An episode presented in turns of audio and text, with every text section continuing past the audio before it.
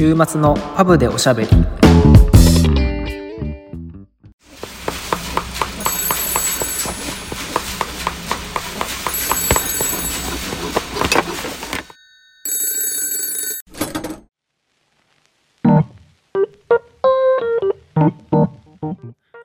ばんは。フレームメーカーのケイトと。シューメーカーのサトシです。今週は仮想パブ併設型ビスポークスタジオはお休みでロンドンと日本間のリモートでお送りしています。今週は第2回のお便り会です。早速ペンネーム大福さんからです。まず話してほしいトークテーマについて2ついただいてます。1つ目が夢についてでトークテーマ2がいい職人の減少といい職人をどうやって増やすかについてお願いします。で最後コメントもいただいてましてイギリスのものづくりについて楽しく聞かせていただいています。ゆるい感じも最高です。ありがとうございます。ありがとうございます。じゃあまず一つ目のいい職人の減少といい職人をどうやって増やすかについてお願いしますどういうこと？いい、面白いトークテーマだけどすごく難しいね。どういうこと？いい、いい職、減少って何？だからまあ職人が減ってることについてじゃないですかあ、減少ってその減少ね。あそもそもさ靴職人って減ってるの？どうだろうな難しいとこですね。なんか、感覚としては増えてるような気もしなくはないけどね。おお感覚的に増えてるんだうん、目指す人は増えてるような気が、まあ、ブームがやっぱり、まあ、靴にもあるみたいだけど、第一世代とか第二世代とか、その、あるみたいなんだけど、やっぱりこう、海外、だからサッカーみたいな感じだね、海外で出る人が増えたというかさ。うんうんで、今はその人が帰ってきて、日本でやってたりとかしてるから、うーん、わかんない。その即数に関して増えてるかどうかわかんないけど、個人で自分で店をやってるっていう人は、昔よりどんどん増えてるんじゃないかなと、へえまあちょっと最近、まあ弱まり気味かもしれないけど、へでも、まあそもそも革靴自体がさ、えうん。今あんまり人気がないじゃない。そうなんですか？ないんですよ。やっぱスニーカーの方が今は人気があって、でもそれって今っていうか結構前からじゃないの？まあ前からなんだけど、えっ、と、10年前とかはもっと靴の雑誌とかがあって、まあ今もあるんだけど、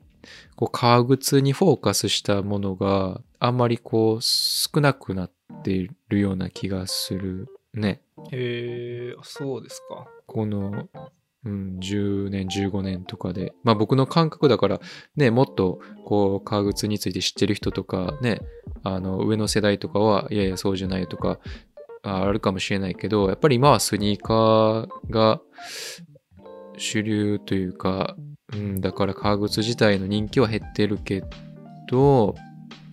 それに逆行して職人が増えてるっていう感覚があるのは面白いねうーん、そうね。うんどうなんだろう。わからん。靴の学校の入学者数が減ってるみたいなことを聞いたことあるから、あでも、まあ僕の言ってた靴の教室は増えてるんだけどね、ーへー生徒さんは。そもそもねメガネ業界から見るとあの学校があるっていうところが羨ましいですね。うん。結構学校の数ってあるの？日本に何校も。えっ、と、だからファッションってやっぱりさ、こう混ざってくるから、うん。難しいとこなんだけどね。でも靴に特化した、えっと専門学校うん。みたいなのは4つ5つぐらいあるんじゃないかな。あー結構あるんだね。それはすごいいいことだなやっぱり。でその中で1つがまあやっぱ特化してるビスポークの特化しててで他はちょっとファッション系とかもあるからまあ職人っていう感じはしないけどねそれに関してはどっちかというとパターンとかそういうことを重視でだからね。メガネ業界はメガネ職人というかそのメガネ作りを学べる学校っていうのが日本にはないのでメガネ職人で言うと日本は確実に減ってるしイギリスなんてもうもちろん減ってるからね。でも最近ちょっと増えたんじゃないかなイギリスは。昔に比べたら。わかんない。これロンドンだけの話で言うと1980年代まではロンドンだけでメガネのワークショップじゃなくて、まあ、ワークショップってこうね英語でワークショップっていうとちょっとこうこじんまりした、まあ、作業スペースのことをワークショップって言うんですけど、まあ、そういうワークショップではなくてちゃんとしたこう会社としてやってるファクトリーでロンドンだけで100社あったんですよ。うん100個工場があったんですけどそれ今もう一つもファクトリーは残ってないのでそこから見たら減少したけどもう本当に一気にそれがゼロになってからは今はこう個人で作ってる人っていうのが少しずつ増えてるんじゃないかな。うんまあそんな感じですよ靴も。それがちょっと進んでるだけであってあの既製靴に関しては普通に減ってるし。うん。で、まあ、ビスポークの職人についてっていう僕の感じ。その増えてるかもねみたいな。で僕がなんでそう思ったかって今ちょっと思ってんけどあの去年靴のシューメイキングチャンピオンシップみたいなはいはい。のが、まあ、ロンドンで毎年春ぐらいに行われている職人の技を競う、まあ、コンテストみたいなのが一応あるんですけど多分今年、まあえっと34回ぐらいやってんのかな。で去年の、まあ、1位から10位の中でもうほぼ日本人だったのよ。だそれをやっぱ見るというかとやっぱり日本人の職人が、まあ、うまいっていうのもあるし多いんだなって感じるうん。うんあとは靴職人っていうものに対して海外ではずっとあったもんじゃない？昔からうん。でどちらかというと位の高い人のお抱えじゃないけどのために作るみたいな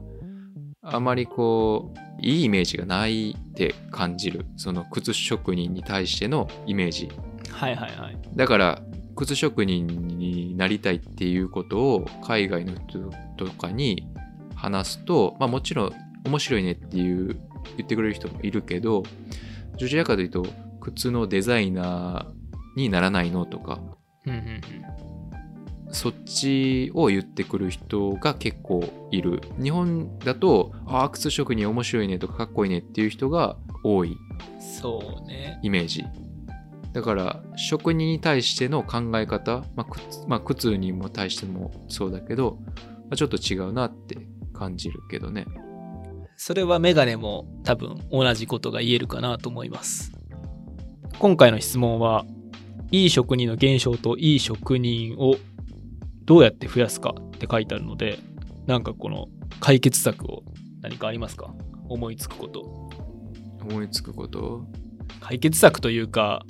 どうやって職人を増やすかというか、まあいいいい職人をどうやって増やすかっていう。でまあいい職人は靴に関してはちょっと増えてる感は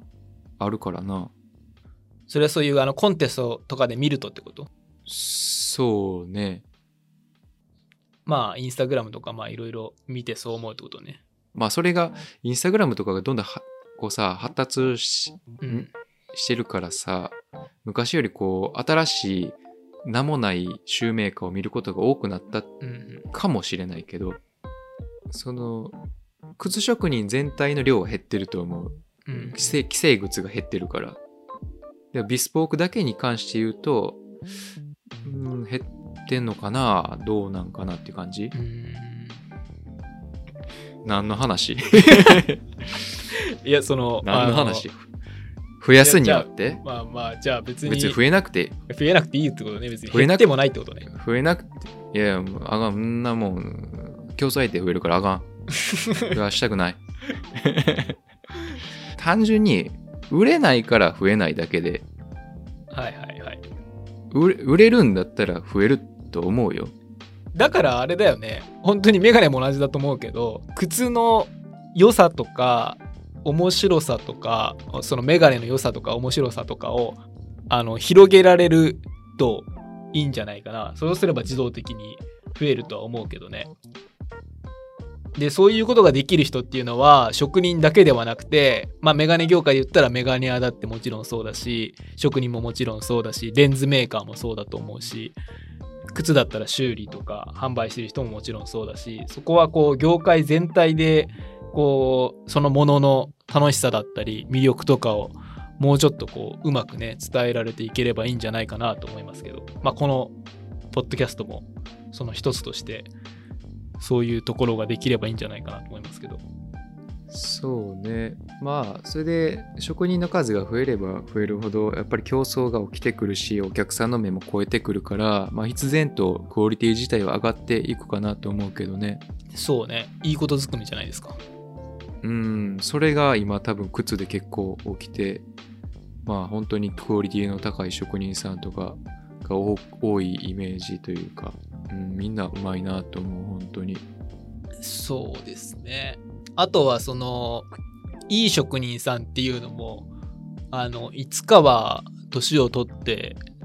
そのリタイアしていくのでまあ僕らがその教えてもらってる、まあ、僕の師匠のローレンスだったりサトシさんのジェイソンだったり結構メガネで言うと最近こう新しくフィルムメーカーになる人とかは独学でやってる人と人とかも結構多いからあのもちろんそういうことすごいいいことだと思うけどあのやっぱりそういういい職人の技術だったり知識とかをこうできるだけねそういうのをあの伝えるっていうのも大事かなと思うね。そうね。いい職人をどうやって増やすかだからさ。まあ増やす。増やす。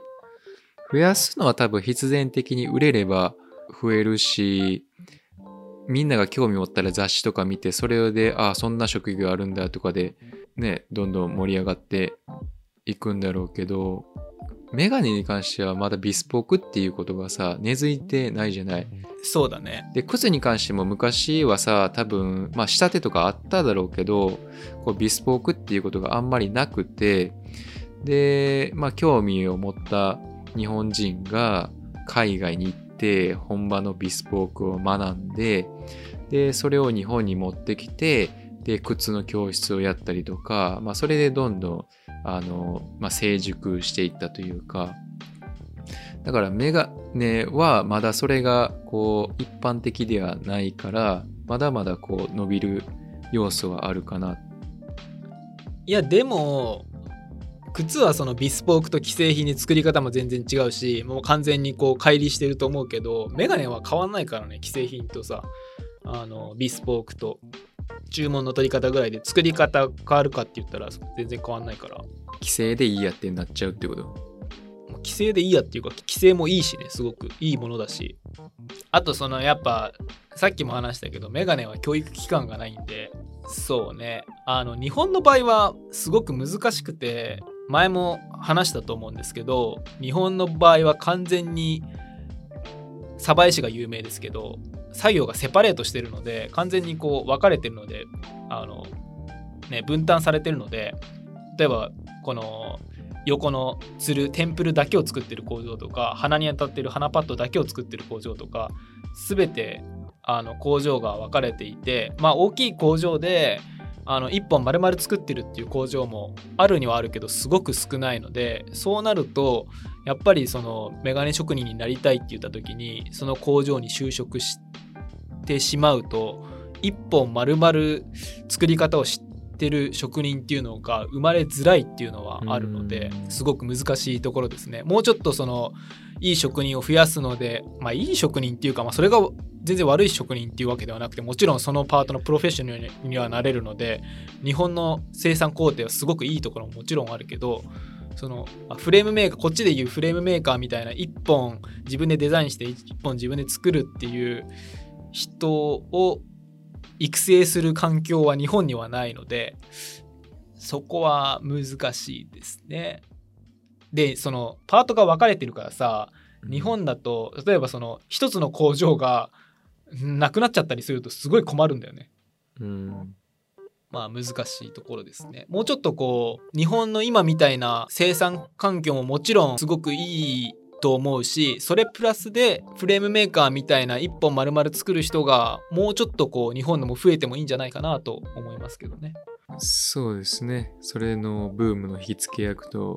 なってね系統がなればいいじゃないですか。そうですね。頑張りたいですね。じゃあ。うん。あの結構時間詰まっちゃったんですけど最後にあの夢についてって書いてあるので夢についてもいいですか？さとしさんの夢を教えてください。世界平和。何それ？中二病かよ。それはあれでしょ？やっぱりこう職人としての夢ってことでしょ、まあ、僕個人の人としてはやっぱり世界平和にはなりますけどみんなが笑顔で暮らせる世界が来ればいいかなと思って日々暮らしてますけどでも俺に関してはあの靴に関してってことでしょ？もちろんそうですよ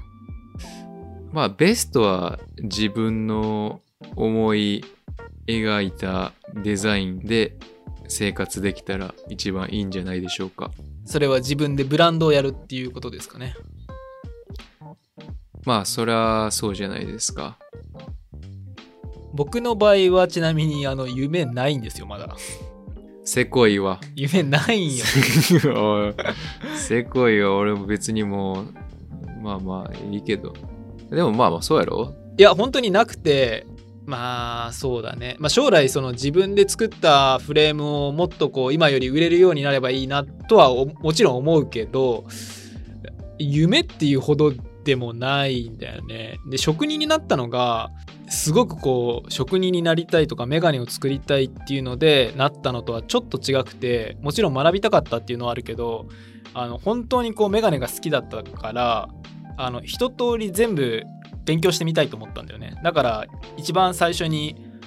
メガネ屋でアルバイト期間も入れたら